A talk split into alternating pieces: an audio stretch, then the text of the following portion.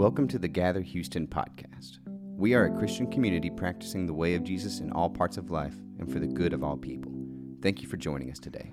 So, we are now in the middle of a four week conversation on the practice of reimagining. We, we've talked about reimagining the church as a family and as a sanctuary and as the communion of saints. We, we talked last week about reimagining the Bible, not as something that is inerrant or irrelevant, but uh, as this text uh, that is beautiful and mysterious and sacred.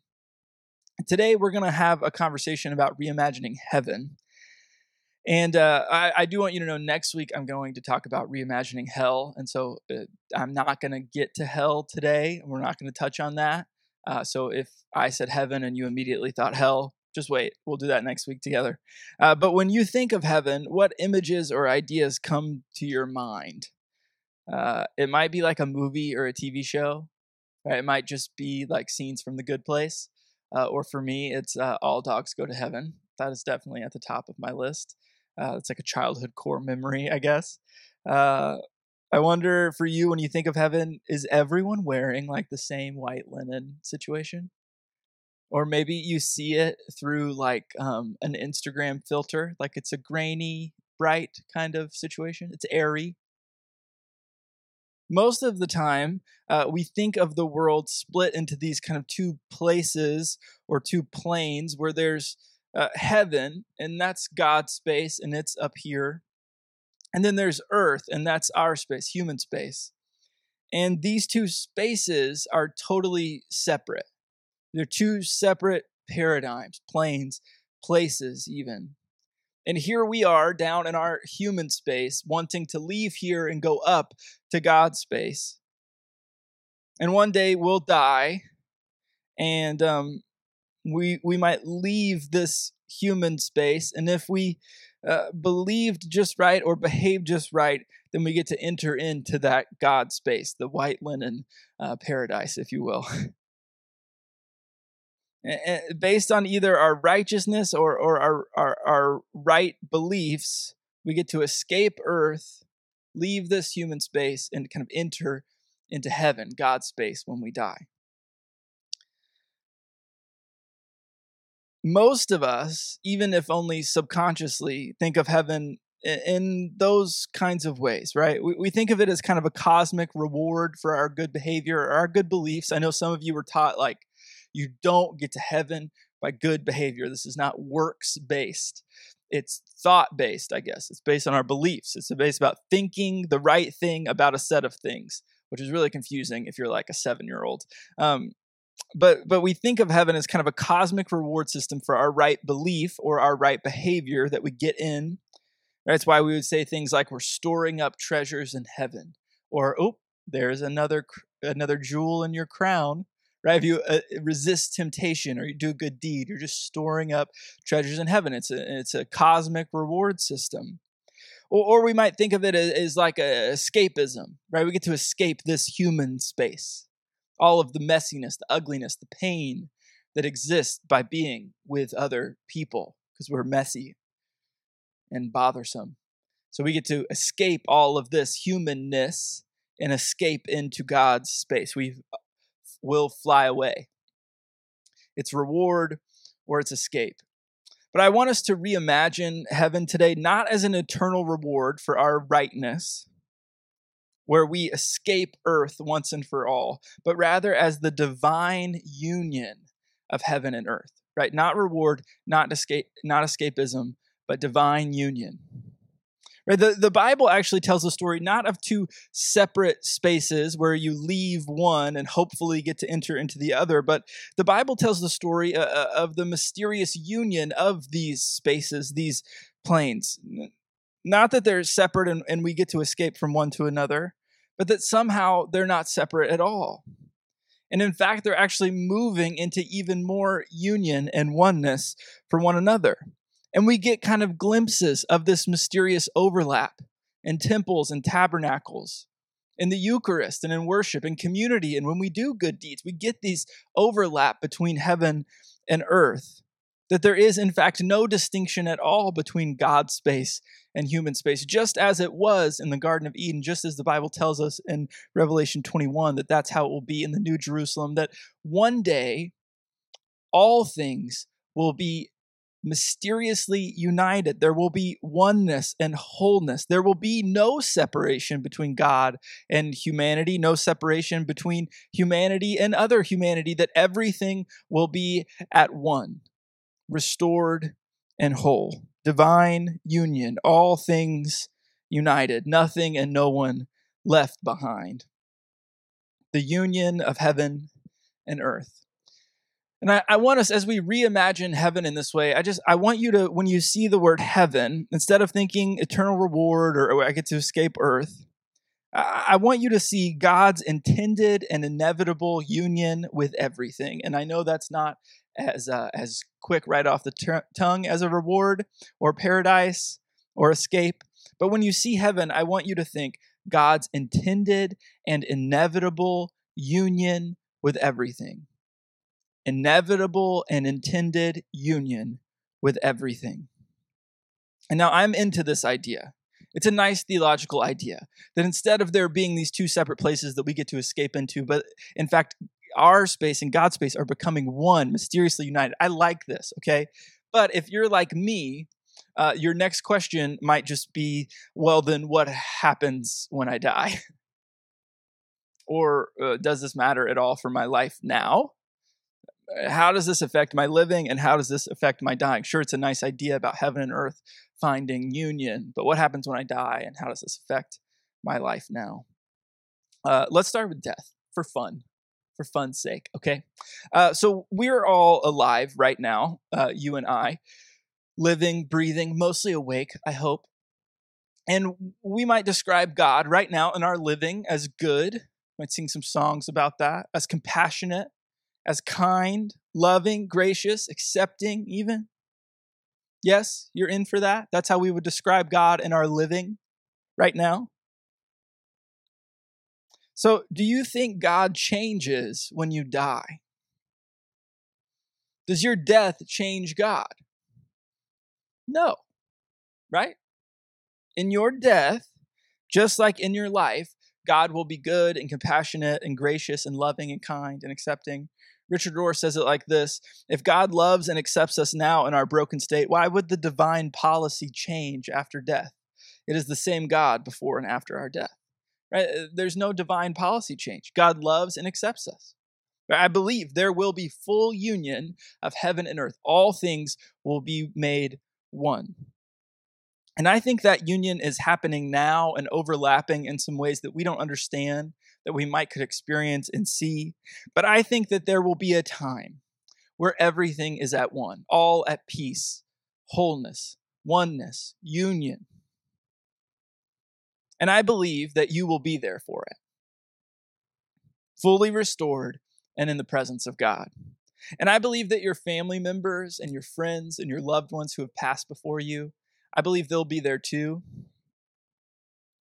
That they're in that God space, whatever that is that union and restoration that it is available for them because eh, God's policy, divine policy didn't change because they died. God loved them, wanted union with them while they were alive. Why wouldn't God want that union when they die?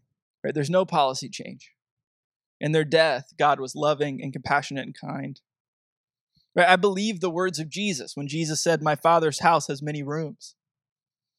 If that were not so, would I have told you that I am going there to prepare a place for you? And if I go and prepare a place for you, I will come back and take you to be with me, that you will be where I am. And so, what happens when you die?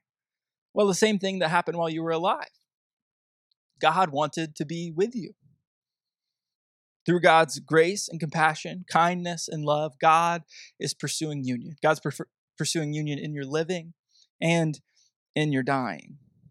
Heaven is the inevitable and intended union with you, God's union with you, inevitable and intended union with God. And it is, of course, going to include you.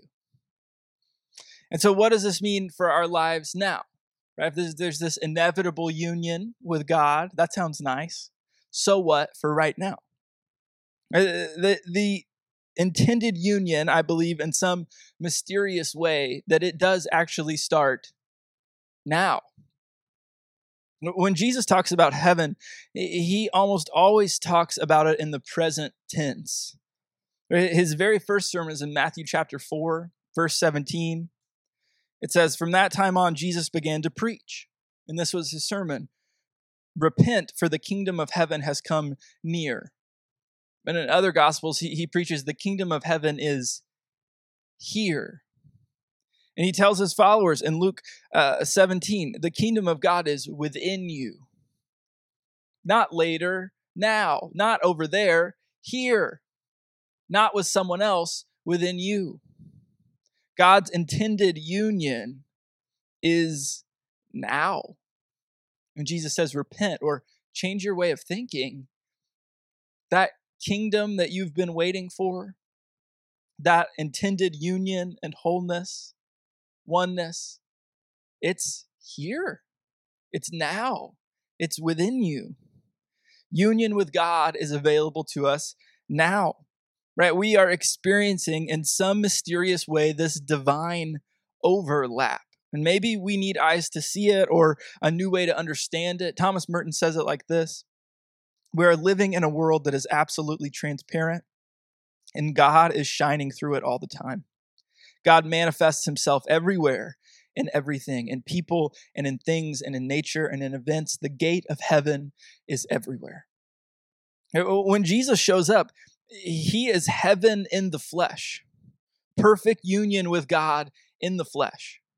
And he says things like, Follow me, or, or do likewise, or, or you will do even greater things than me. Maybe heaven isn't escapism, because it's already available. Right? Instead of worrying if you'll be allowed into heaven one day, maybe you should start trying to live into heaven now. Right? The gate of heaven is everywhere. Right? This is how it matters for your life. Now, you can experience it now, not there and later, here and now. There will be an inevitable union with God, I believe but also God intends to be united with you now. that that uh, that union, that wholeness, that oneness is somehow mysteriously available, and it's everywhere. Everywhere. I don't mean this in some hyperbolic way. I mean it is everywhere. Every person you lock eyes with, the gate of heaven, an image bearer, every toddler giggle in your house, every perfect meal, every first sip of coffee in the morning. In the mundane, in the ordinary, in the routine, everywhere. The gate of heaven is everywhere. If we slow down long enough, I think we'll see those moments of divine overlap that somehow, mysteriously, God is seeking, pursuing union with us now, here and now. And now I know I don't want to say all of that as a way to diminish the real pain and struggle and hardship in your life and in our world. Okay, the, the world um, has some serious issues, and your life has some real pain. I'm not trying to take those away. I'm not saying everything's perfect. I know your life in our world isn't always beautiful. It's hard, there's real struggle, but it's also beautiful. It is. If we slow down long enough, if we open our eyes wide enough, every person we lock eyes with, every moment of our day, in the ordinary, in the mundane, the gate of heaven is everywhere. Right? Heaven is our inevitable and intended union with God. Our inevitable and our intended union with God. It's not escapism, it's not a reward. And that intended union starts here and now. And so, of course, it will be there and later. Divine policy doesn't change. And that heaven is supposed to be this amazing idea uh, where everything is made right and restored its beauty and its awe, its wholeness and oneness. Ultimately, it's just good. It's just goodness. But because of kind of the place and time we live, because of the religious context of many of us, heaven has been kind of shrouded in anxiety and shame and fear. And for me, it, started uh, with anxiety about my own eternal destination, right? Will I get to go to heaven? Do I believe the right things? Do I believe enough of the right things? But through a mix of kind of uh, faux certainty and uh, a savior complex, I got over my own anxiety about going to heaven. I was like, I'm definitely sure about this. And now I got to help everybody else be sure too. I stopped being so anxious about my own heavenly citizenship and I started just being anxious about everyone else's. So it's still anxiety, it was still fear, it was still shame, but then I, I just I just kind of topped it with certainty and savior complex. Right? Well, these other people in my life, will they make it in? Do they believe the right way? Have I done my evangelistic duty? I'm sitting on the plane next to someone and they're reading a very secular book. Should I say something? And then I don't say something, so now I feel bad for not saying something. Was I the person who was supposed to get them into heaven? Anxiety, shame, judgment, certainty, savior complex. But now, when I get those feelings uh, that, oh, are ultimately feelings of inadequacy, right? Am I enough? Am I doing enough? Do I believe enough? Am I in? Are they in? Who is in? When I get those feelings, of spiritual inadequacy, I try to hear the whisper of Jesus, and it is a whisper, it is quiet. Say, The kingdom is already within you, and within them, and them, and them, and them. And when you think of heaven, you don't have to feel any anxiety, any shame, no fear, it's already within you. And it's within them and them and those other people too. Heaven is our inevitable and our intended union with God. And so instead of fearing the future, experience it in the present. So, what's your relationship to heaven? Maybe uh, you can't even think about heaven because you're so afraid of hell. And I understand. We'll we'll come back to that next week. Uh, Maybe you think of heaven as a reward or as an escape. And I wonder why you do that. I wonder if some of us need the reward. So at, at different times in my life, I've needed the reward. Right? It's just ultimate martyr complex to say, uh, I'm gonna I'm gonna forego all of these things. I'm to sacrifice myself and things that I uh, enjoy because one, I'm storing up treasures. Right? I need if the reward isn't there, then what is all this for? Maybe you need the reward. And uh, what do you think happens when you die? Right? I, I think uh, you'll experience God's desired union and oneness. But what do you think? You know, we can disagree. We're allowed. Maybe just the question makes you anxious. What do you think happens when you die? And how could you start experiencing some of that divine overlap now? You know, I think most of it comes down uh, most of our inability to experience heaven now, that intended union now. I think uh, most of our inability to do that comes down to a couple things. One, I think a lot of us are just moving too quickly, just our speed in the world. Right? We just miss how much goodness and beauty there is everywhere. Right? The, the gate of heaven is everywhere, but we're like three minutes late to school drop off, so we don't have time for that. And then I think some of us are just honestly too tired. You're just exhausted. Of course, you're not going to find heaven everywhere. You're exhausted. So here's my spiritual advice to those of you who are moving too quickly, to those of you who are exhausted. Uh, make yourself take a nap. Maybe rest is the answer for all of us. That, that would help us slow down long enough to experience some beauty, some goodness. And if we're so tired we're missing it, maybe we just need a nap. Right? Heaven is shining through our transparent world. Are you willing to acknowledge heaven as your inevitable union with God? And are you able to see it and experience it now? Throughout the Bible, the people of God continue to believe that they are separated from God and God's love. Right? They build altars and they make sacrifices to try to make themselves right with God. They build temples and tabernacles to try to contain and commune, commune with God.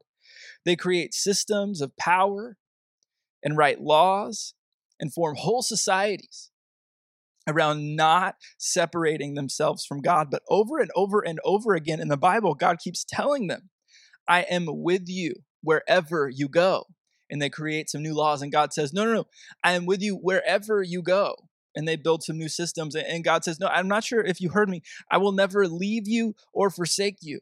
And, and, based on their own fear and anxiety, they do something else, and God says, No, fear not. I will never leave you or forsake you. And then when Jesus shows up, they even call him Emmanuel, God with us. But instead of us humans thinking, wow, what a beautiful reminder that God has always been with us and that God will always be with us, we heard this story and we thought, wow, we must be so messed up, so separated from God that God would have to come down here and deal with us himself. And now we hear and teach and believe things like we were so far from God that God's Son didn't just have to show up to deal with us, He actually had to die for God to be with us again. This is the story of God and humanity that all that separation is only ever perceived, it's not reality. It's perception, not reality. God never separates. God never leaves. God's movement is always towards humanity. God is always for us. Right? I believe when the Bible says, if God is for us, who can stand against us? Or this one from Romans 8, I'm convinced that neither death nor life, neither angels nor demons, Neither the present nor the future, nor any powers, neither height nor depth, nor anything else in all creation will be able to separate us from the love of God. You, you aren't separated from God and you're living, and you won't be separated from God and you're dying. Heaven isn't our reward, it's not our escape. Heaven is our purpose, it's our reality, it's our destiny. Heaven is inevitable. Heaven is coming for each of us, and it's coming right now. God has only ever moved toward you, God is pursuing us. The separation has only ever been a perception, a projection of our own insecurities. Gather, rejoice, and be free. Heaven is here, and heaven is coming for all of us. So, gather, this is my prayer for us today. Release any anxiety, fear, or shame about your eternal destination. Union with God is your intended purpose and your inevitable reality. Praise God. Amen. Thanks for listening. If you're interested in Gather, check out our website at gatherhouston.org or visit us on Sunday at 10 a.m.